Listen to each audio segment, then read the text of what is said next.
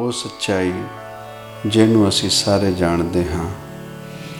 ਉਹ ਜੋ ਰੱਬ ਦੇ ਘਰ ਤੋਂ ਸ਼ੁਰੂ ਹੋ ਕੇ ਰੱਬ ਦੇ ਘਰ ਦਾ ਅਖੀਰ ਹੈ, ਉਹ ਸੱਚਾਈ ਜੇ ਤੋਂ ਅਸੀਂ ਮੂੰਹ ਮੋੜਿਆ ਹੋਇਆ ਹੈ, ਮੁਖ ਮੋੜਿਆ ਹੋਇਆ ਹੈ ਔਰ ਜੀਵਨ ਜੀ ਰਹੇ ਹਾਂ, ਉਹ ਜੀਵਨ ਉਹ ਜਾਮਾ ਜਿਹਨੂੰ ਕਿਹਾ ਗਿਆ ਮਨੁੱਖੀ ਜਾਮਾ। ਮਨੁੱਖੀ ਜਾਮੇ ਦੇ ਵਿੱਚ। ਉਹ ਜੋ ਰੱਬ ਨੇ, ਉਸ ਕੁਦਰਤ ਨੇ ਇਸ ਜਾਮੇ ਦੇ ਵਿੱਚ ਗੁਣ ਤੇ ਅਵਗੁਣ ਦਿੱਤੇ। ਉਹਨਾਂ ਗੁਣਾ ਤੇ ਅਵਗੁਣਾ ਦੀ ਵਜ੍ਹਾ ਕਰਕੇ ਇਹ ਜਿਹੜਾ ਜਾਮਾ ਹੈ 84 ਲੱਖ ਯੋਨੀਆਂ ਤੋਂ, ਜਾਮਿਆਂ ਤੋਂ ਉੱਚਾ ਤੇ ਸੁੱਚਾ ਮੰਨਿਆ ਗਿਆ। ਹੋਰ ਜੋ ਵੀ ਯੋਨੀਆਂ ਨੇ, ਜੋ ਵੀ ਜਾਮੇ ਨੇ ਆਪਣੇ ਆਪ ਦੇ ਵਿੱਚ ਪੂਰਨ ਨੇ। ਆਪਣੇ ਆਪ ਦੇ ਵਿੱਚ ਸ੍ਰਿਸ਼ਟੀ ਦੇ ਵਿੱਚ ਜੋ ਉਹਨਾਂ ਦਾ ਯੋਗਦਾਨ ਹੈ, ਸ੍ਰਿਸ਼ਟੀ ਦੇ ਵਿੱਚ ਜੋ ਉਸ ਰੱਬ ਦੇ ਘਰੋਂ ਜੋ ਉਹਨਾਂ ਨੂੰ ਨੌਕਰੀ ਮਿਲੀ, ਉਹ ਕਰ ਰਹੇ ਨੇ। ਉਸ ਰੱਬ ਨੇ ਜਦੋਂ ਇਹ ਪ੍ਰਕਿਰਤੀ ਸਾਜੀ, ਤੇ ਬਾਣੀ ਦੀਆਂ ਪੰਕਤੀਆਂ ਸਾਨੂੰ ਸਮਝਾਉਂਦੀਆਂ ਨੇ, ਬੜੇ ਸੌਖੇ ਤਰੀਕੇ ਨਾਲ ਕਿ ਇੱਕ ਕਮਾਈ ਜੁਗਤ ਵਿਆਈ ਤਿੰਨ ਚੇਲੇ ਪਰਵਾਨ। ਹੁਣ ਉਹ ਮਾਈ ਕੌਣ ਹੈ? ਔਰ ਜੀਵਨ ਦੇ ਵਿੱਚ ਕਈ ਵਾਰੀ ਉਹਦਾ ਜ਼ਿਕਰ ਕਰਦੇ ਹਾਂ। ਜਿਹਨੂੰ ਕਿਹਾ ਜਾਂਦਾ ਵਿਦ ਮਾਤਾ, ਜਿਹਨੂੰ ਕਿਹਾ ਜਾਂਦਾ ਵਿਧੀ ਦਾ ਵਿਧਾਨ। ਉਹ ਆਪਣੀ ਜਗ੍ਹਾ, ਉਹਦੇ ਬਾਬਤ ਕਿਹਾ, ਏਕਾ ਮਾਈ, ਜੁਗਤ ਵਿਆਈ ਤਿੰਨ ਚੇਲੇ ਪਰਵਾਨ। ਤਿੰਨ ਚੇਲੇ ਜਿਹਨੇ ਪਰਵਾਨੇ ਅਸੈਪਟ ਕੀਤੇ, ਨੌਕਰੀ ਤੇ ਰੱਖੇ।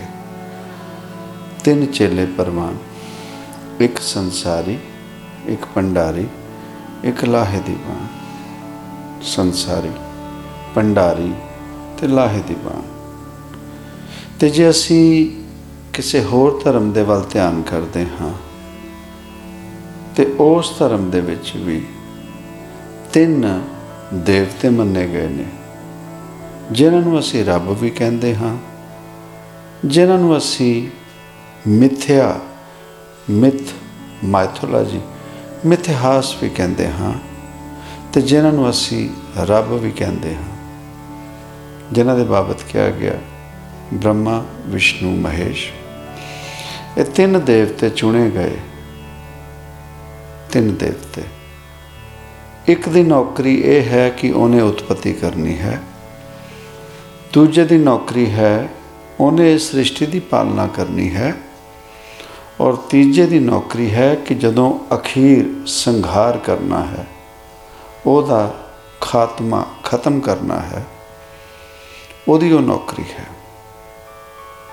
ਇੱਕ ਸੰਸਾਰੀ, ਇੱਕ ਪੰਡਾਰੀ ਇੱਕ ਲਾਹੇ ਦੀ ਬਾਣ ਇਹ ਤਿੰਨਾਂ ਨੂੰ ਨੌਕਰੀ ਦਿੱਤੀ ਗਈ ਉਸ ਰੱਬ ਦੇ ਘਰ ਦੇ ਰੱਬ ਆਪਣੇ ਆਪ ਦੇ ਵਿੱਚ ਉਹ ਹੈ ਜਿਹਦੇ ਬਾਬਤ ਕਿਹਾ ਗਿਆ ਪਰਮ ਪੇਖ ਉਹ ਇਹਨਾਂ ਚੀਜ਼ਾਂ ਵਿੱਚ ਨਹੀਂ ਹੈ। ਪਰ ਉਹ ਜਿਹੜੀ ਕੁਦਰਤ ਹੈ, ਵਿਧੀ ਦਾ ਵਿਧਾਨ ਸਜਿਆ ਹੈ, ਬਣਿਆ ਹੈ, ਉਹਦੇ ਵਿੱਚ ਤਿੰਨ ਜੀਵਾਂ ਦੀ ਗੱਲ ਕੀਤੀ ਗਈ। ਹੁਣ ਸਵਾਲ ਆਇਆ, ਰੱਬ ਕੀ ਹੈ? ਰੱਬ ਕੌਣ ਹੈ? ਰੱਬ ਕਿੱਡਾ ਵੱਡਾ ਹੈ? ਤੇ ਦਾ ਉੱਤਰ ਇਹੀ ਹੈ ਕਿ ਇਹ ਜੀਵ ਤੇਰਾ ਜਿੰਨਾ ਜ਼ਿਆਦਾ, ਜਿੰਨਾ ਵੱਡਾ ਭਰੋਸਾ ਉਨਾ ਵੱਡਾ ਤੇਰਾ ਰੱਬ। ਜਿੰਨਾ ਜ਼ਿਆਦਾ ਤੇਰਾ ਭਰੋਸਾ। ਰੱਬ ਹੋਰ ਕੁਝ ਨਹੀਂ। ਤੇ ਕਿਸੇ ਨੇ ਤੇ ਰੱਬ ਦੇ ਬਾਬਤ ਇੰਨਾ ਸੌਖਾ ਜਿਹਾ ਹਿਸਾਬ ਕਿਤਾਬ ਲਾ ਕੇ ਸਾਡੇ ਸਮਕਸ਼ ਰੱਖ ਦਿੱਤਾ, ਜਿਨ੍ਹਾਂ ਨੂੰ ਅਸੀਂ ਕਹਿੰਦੇ ਹਾਂ ਗਿਆਨੀ, ਜੋ ਗਿਆਨ ਇਕੱਠਾ ਕਰਦੇ ਨੇ। ਉਹ ਅਖੀਰ ਕੀ ਸੀ? ਰੱਬ ਦੇ ਬਾਬਤ ਹੀ ਕਹਿਤਾ ਕਹਿੰਦੇ, ਰੱਬ ਇੱਕ ਗੁੰਝਲਦਾਰ ਬੁਝਾਰਤ, ਰੱਬ ਇੱਕ ਗੋਰਖ ਧੰਦਾ।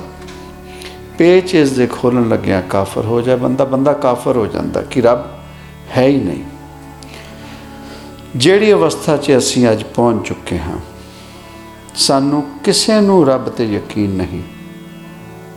ਆਪਣੇ ਆਪ ਨੂੰ ਧੋਖਾ ਦੇ ਰਹੇ ਹਾਂ ਕਿ ਜੀਵਨ ਦੇ ਵਿੱਚ ਅਸੀਂ ਜੋ ਦੁਨੀਆ ਦੇ ਵਿੱਚ ਜੀਵਨ ਗੁਜ਼ਾਰ ਰਹੇ ਹਾਂ, ਅਸੀਂ ਰੱਬ ਤੇ ਯਕੀਨ ਕਰਦੇ ਹਾਂ ਇਹ ਝੂਠ ਹੈ। ਅੱਜ ਅਸੀਂ ਗਿਆਨ ਮਾਰਗ ਨੂੰ ਅਪਣਾ ਕੇ ਆਪਣੇ ਆਪ ਦੀ ਉਸ ਰੱਬ ਤੋਂ ਦੂਰੀ ਕਰ ਲਈ। ਸਾਨੂੰ ਅੱਜ ਰੱਬ ਤੇ ਯਕੀਨ ਨਹੀਂ ਰਹਿ ਗਿਆ। ਰੱਬ ਕੋਈ ਨਹੀਂ। ਉਹ ਅਵਸਥਾ ਤੇ ਪਹੁੰਚਦੇ ਹੋਏ ਅਸੀਂ ਉਸ ਵਿਦ ਮਾਤਾ ਦੇ ਵੱਲੋਂ ਜਿਹੜੇ ਨੌਕਰ ਚੁਣੇ ਗਏ, ਕਿਸੇ ਨੇ ਉਹਨਾਂ ਨੂੰ ਰੱਬ ਮੰਨ ਲਿਆ, ਕਿਸੇ ਨੇ ਉਹਨਾਂ ਨੂੰ ਦੇਵਤਾ ਮੰਨ ਲਿਆ, ਕਿਸੇ ਨੇ ਉਹਨਾਂ ਨੂੰ ਮਿਥਿਹਾਸ ਕਿਉਂ ਨਹੀਂ ਨਹੀਂ ਨੇ ਧਰਤੀ ਤੇ। ਉਹ ਉਸ ਨੌਕਰੀ ਦੇ ਅਧੀਨ ਜਿਹਨੂੰ ਬ੍ਰਹਮਾ ਕਿਹਾ ਗਿਆ ਉਹਨੂੰ ਨੌਕਰੀ ਦਿੱਤੀ ਗਈ ਕਿ ਤੂੰ ਸੰਸਾਰ ਦੀ ਉਤਪਤੀ ਕਰਨੀ ਹੈ। ਸੰਸਾਰ ਦੀ ਉਤਪਤੀ ਮੁੱਕ ਨਹੀਂ ਸਕਦੀ। ਧਰਤੀ ਹੋਰ, ਪਰੇ ਹੋਰ ਹੋਰ। ਇੱਕ ਧਰਤੀ ਨਹੀਂ ਹੈ। ਬ੍ਰਹਮਾਂਡ ਦੇ ਬ੍ਰਹਮਾਂਡ ਨੇ। ਉਹਨਾਂ ਦੀ ਉਤਪਤੀ ਅੱਜ ਇੱਕ ਧਰਤੀ ਨਵੀਂ ਜਨਮ ਲੈ ਰਹੀ ਹੈ।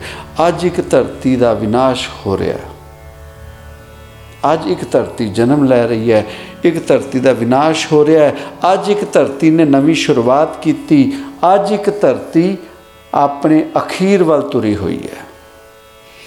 ਉਹਨਾਂ ਵਿੱਚੋਂ ਅਸੀਂ ਐਸੇ ਜੀਵ ਹਾਂ ਜਿਹੜੇ ਤੁਰੇ ਹੋਏ ਆ ਅਖੀਰ ਵੱਲ ਅਖੀਰ ਵੱਲ।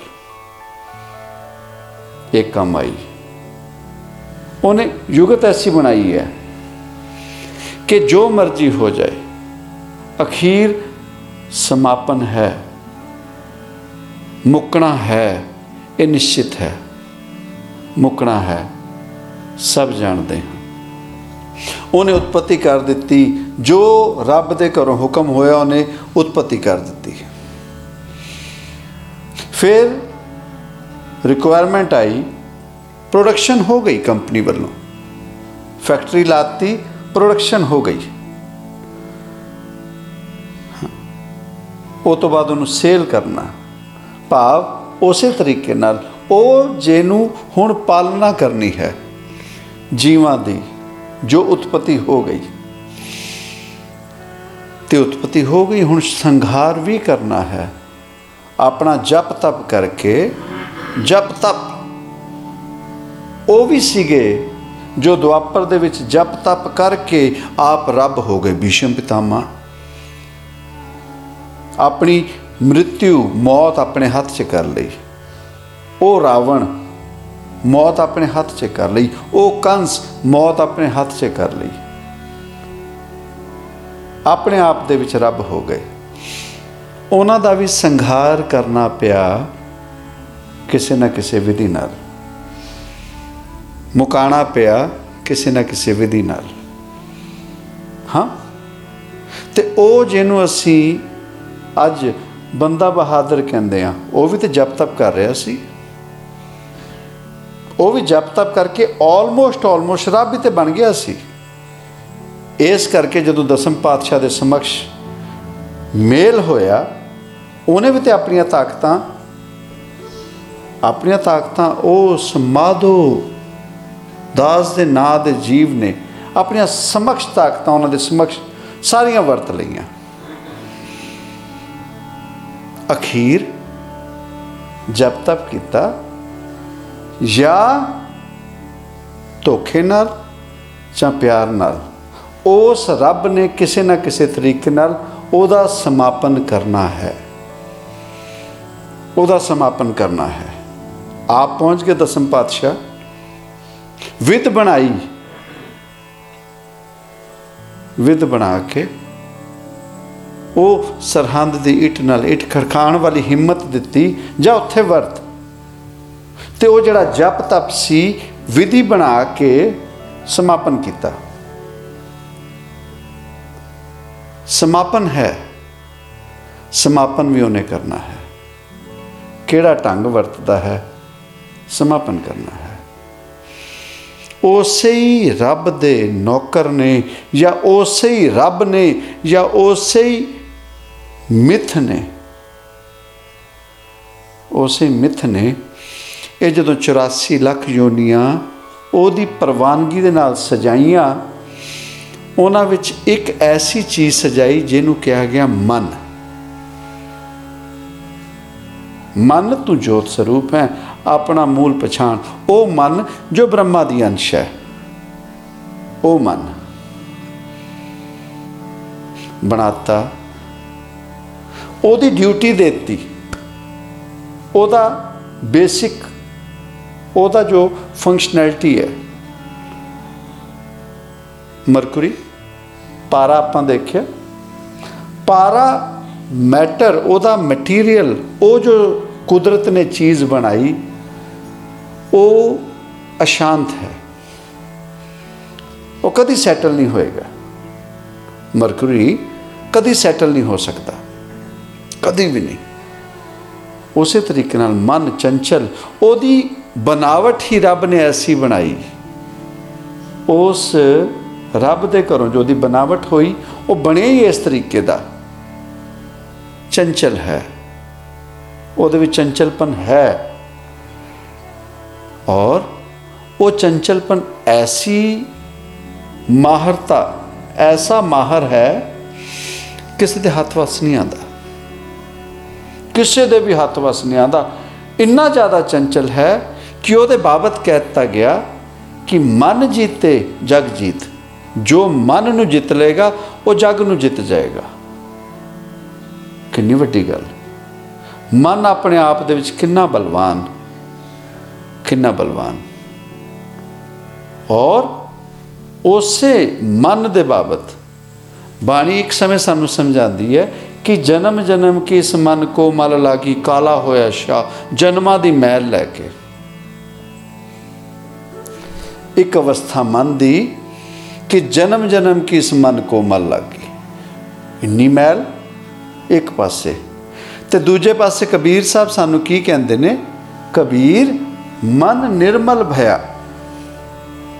ਇਹਦੇ ਵਿੱਚੋਂ ਮੈਲ, ਜਿਹੜੀ ਜਨਮਾਂ ਦੀ ਮੈਲ ਸੀ, ਨਿਰਮਲ ਬਿਨਾ ਮੈਲ ਤੋਂ। ਜਨਮ ਜਨਮ ਕੀ ਇਸ ਮਨ ਕੋ ਮਲ ਲੱਗੀ? ਕਬੀਰ, ਮਨ ਨਿਰਮਲ ਭਇਆ, ਜੈਸੇ ਗੰਗਾ ਨੀਰ। ਤੇ ਉਹ ਮਨ ਦੇ ਬਾਬਤ ਜਿਹਨੂੰ ਜਗ ਜਿੱਤ ਸਕਦੇ ਆ ਮਨ ਨੂੰ ਜਿੱਤ ਕੇ, ਤੇ ਜਦੋਂ ਉਹ ਵਿਨਰ ਜਿੱਤ ਹੋ ਗਿਆ, ਨਿਰਮਲ ਹੋ ਗਿਆ। ਪਾਛਾ ਲਾਗੇ ਹਰ ਫਿਰੈ, ਕਹਿਤ ਕਬੀਰ ਕਬੀਰ, ਕਿੰਨੀ ਵੱਡੀ ਕਿੰਨੀ ਵੱਡੀ ਸੱਚਾਈ ਸਾਡੇ ਸਮਕਸ਼ ਰੱਖ ਦਿੱਤੀ। ਕਬੀਰ, ਮਨ ਨਿਰਮਲ ਭਇਆ ਇੱਕ ਪਾਸੇ ਇਸ ਮਨ ਦੇ ਵਿੱਚ ਜਨਮਾਂ ਦੀ ਮੈਲ ਤੇ ਇੱਕ ਸਮਾਂ ਐਸਾ ਆ ਜਾਂਦਾ ਕਿ ਰੱਬ ਪਾਛੇ ਲੱਗੇ ਹਰ ਫਿਰੇ। ਹੁਣ ਕਿਹਾ ਜਾ ਸਕਦਾ ਕਿ ਕਬੀਰ ਸਾਹਿਬ ਵੀ ਹਜ਼ਾਰ ਸਾਲ ਪਹਿਲਾਂ ਦੀ ਗੱਲ ਕਰਦੇ 1100 ਸਾਲ ਪਹਿਲਾਂ ਦੀ ਗੱਲ ਕਰਦੇ, ਉਹ ਵੀ ਮਿੱਥ ਹੈ, ਮਿਥਿਹਾਸ ਹੈ। ਉਹ ਵੀ ਮਿਥਿਹਾਸ ਹੈ। ਫਿਰ ਉਹ ਜਦੋਂ ਨਿਹਾਲ ਹੋਇਆ ਤੇ ਉਹ ਜਿਹਨੂੰ ਅਸੀਂ ਧੰਨਾ ਭਗਤ ਕਹਿੰਦੇ ਹਾਂ, ਇਹ ਬਿੱਦ ਸੁਣ ਕੇ ਜਾਟੜੋ ਉਠ ਭਗਤੀ ਲਾਗਾ।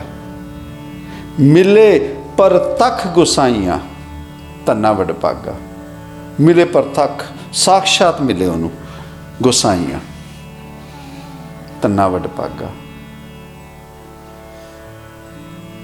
ਉਹ ਵੀ ਉਹਨੂੰ ਪਾਣ ਦੀ ਗੱਲ ਕਰਦੇ ਨੇ, ਮਿਲਣ ਦੀ ਗੱਲ ਕਰਦੇ ਨੇ। ਉਸ ਰੱਬ ਨੇ ਜਦੋਂ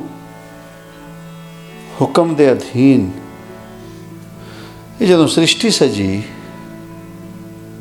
ਤੇ ਸ੍ਰਿਸ਼ਟੀ ਸਜਾਨ ਦੇ ਵਿੱਚ ਉਹ ਜੋ ਵਿਦ ਮਾਤਾ ਹੈ, ਜਿਹਦੇ ਬਾਬਤ ਅਸੀਂ ਕਦੇ ਵੀ ਧਿਆਨ ਨਹੀਂ ਕਰਦੇ।